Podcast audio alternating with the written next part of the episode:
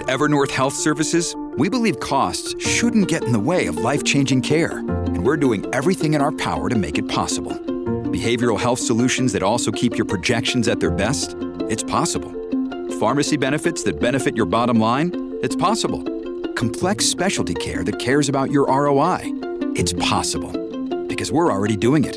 All while saving businesses billions. That's Wonder made possible. Learn more at evernorth.com/wonder.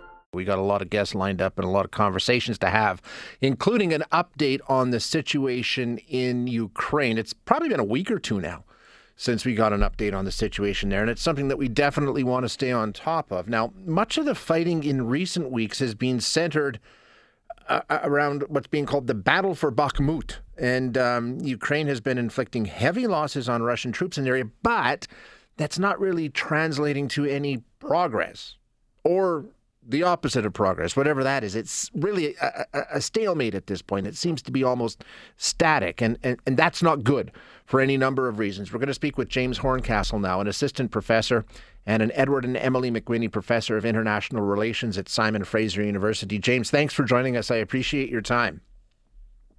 Oh, thanks for having me this morning. Let's start with th- this battle for Bakhmut. Why has that become sort of the focus of this conflict in recent weeks? Why is it such a centerpiece? It goes back to a couple of factors in the war, specifically in with regards to Russia. Russia has kind of staked its claim for this conflict on what it sees as acquiring slash protecting what it sees as the ethnic Russian areas of Ukraine they've kind of started a massive propaganda campaign, especially since things have gone sideways in the conflict, that they're trying to protect in Luhansk.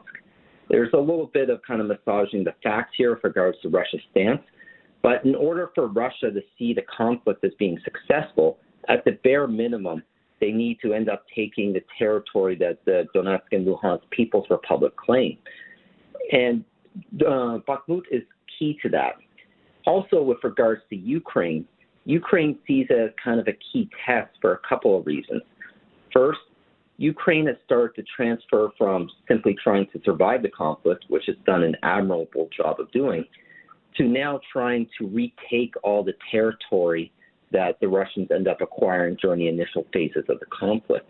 And Bakhmut, especially amongst the political leadership, is seen as a key test of their ability to hold on to some of this territory as well as with regards to preparations for what they see as a hopeful spring offensive to come in, most likely the coming weeks. And like you say, Ukraine's been doing very well overall, and have you know it's not about surviving anymore now; it's actually about reversing any losses. But uh, and they've inflicted heavy losses. If we talk just about this battle for Bakhmut, they really have. Um, but has that changed anything? Because it seems to be uh, nobody is sort of advancing in that area. Yeah, there the Russian forces, from what we can understand, and we have to note that kind of the information tends to be fragmentary. They're making minimal gains, but not really advancing that heavily around Bakhmut. They've made some area, uh, some limited advances, but initially it was actually working to Ukraine's advantage because the Russian forces were taking extremely heavy casualties.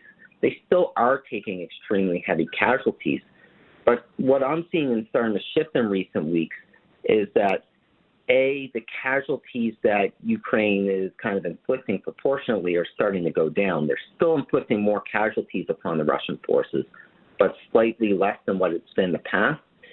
And with regards to Russia, the forces that are primarily suffering casualties are amongst the Wagner Group. Now, the Wagner Group has been active uh, for several years now. They've actually been active in kind of conflicts throughout the world, um, particularly Syria, for example. And they're previously kind of an elite military force.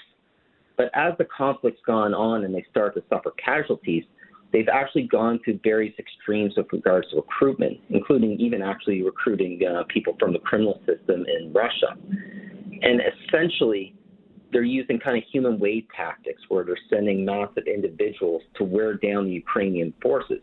They're suffering heavy casualties, but the casualties that are being inflicted aren't amongst primarily, anyways, the trained forces, mm-hmm. but instead these poor trained conscripts that have been called up and just more or less sent to the front to try to overwhelm the Ukrainian position. And in terms of kind of cost benefit analysis for Russia, these are troops that it can end up sacrificing in order to take out and limit kind of Ukrainian forces in the area. I mean, you're talking about modern day cannon fodder here, Jordan or James. Essentially, that's what they're doing. Yes, it's kind of it's depressing to put it, be perfectly honest. It is. Yeah, it's awful. Yeah. What does it mean to the larger conflict, though? Like you say, if they have this uh, inexhaustible almost supply of well cannon fodder and people that they can continually replace them with, where where Ukraine doesn't. Um, but you have this war of attrition. At some point, it reaches a breaking point, doesn't it, and tips things in favor of Russia at some point. That's the fear, yes, because as we just know, Russia can basically afford to end up losing yeah. these individuals. And for Ukraine, Ukraine has uh, more limited reserves of individuals, and also the individuals that they're losing are more highly trained. To be perfectly honest, these are individuals who have skills, have gone through proper training, and it works to Russia's advantage because one of the elements with the Russian army during the conflict is it suffered overwhelming casualties in kind of the initial phases of the conflict. And they even had to go to the extreme of enacting a limited conscription of 300,000 people earlier last fall. Now, what's occurring is that these individuals, rather than being thrown immediately into the conflict, are at least gaining some time to figure out kind of a military footing.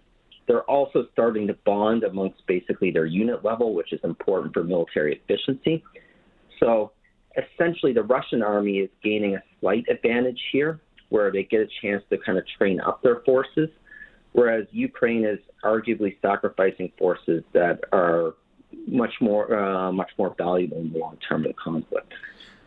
Um, so, so where does this where do we go from here? I guess what what what are you keeping an eye on? Of course, the weather is a factor always in this as well. And now we're heading into spring; things often can change. What what are you watching? What do you think could possibly be the next development here? The thing everybody is waiting for right now is the expected Ukrainian offense this spring. There's been some debate as to whether Russia is trying to launch a spring offensive. Some have argued that they've already tried and it's failed. Uh, we'll have to wait and see with that development. But the next kind of key factor in the war is going to be the expected Ukrainian offensive and if they're able to take back significantly more territory. We're still kind of debating, like uh, scholars, analysts, it's admittedly a problem be an armchair general sitting back looking at this. But they're going to be launching an offensive. You just don't know where and how effective it's going to be the efficacy of this offensive is going to basically determine the next phase of the war because everybody's going to have to end up responding to it to one degree or another. Yeah, exactly. Yeah, um, James, thanks, thanks so much. Great insight. I appreciate your time. Oh, thank you for having me this morning. There.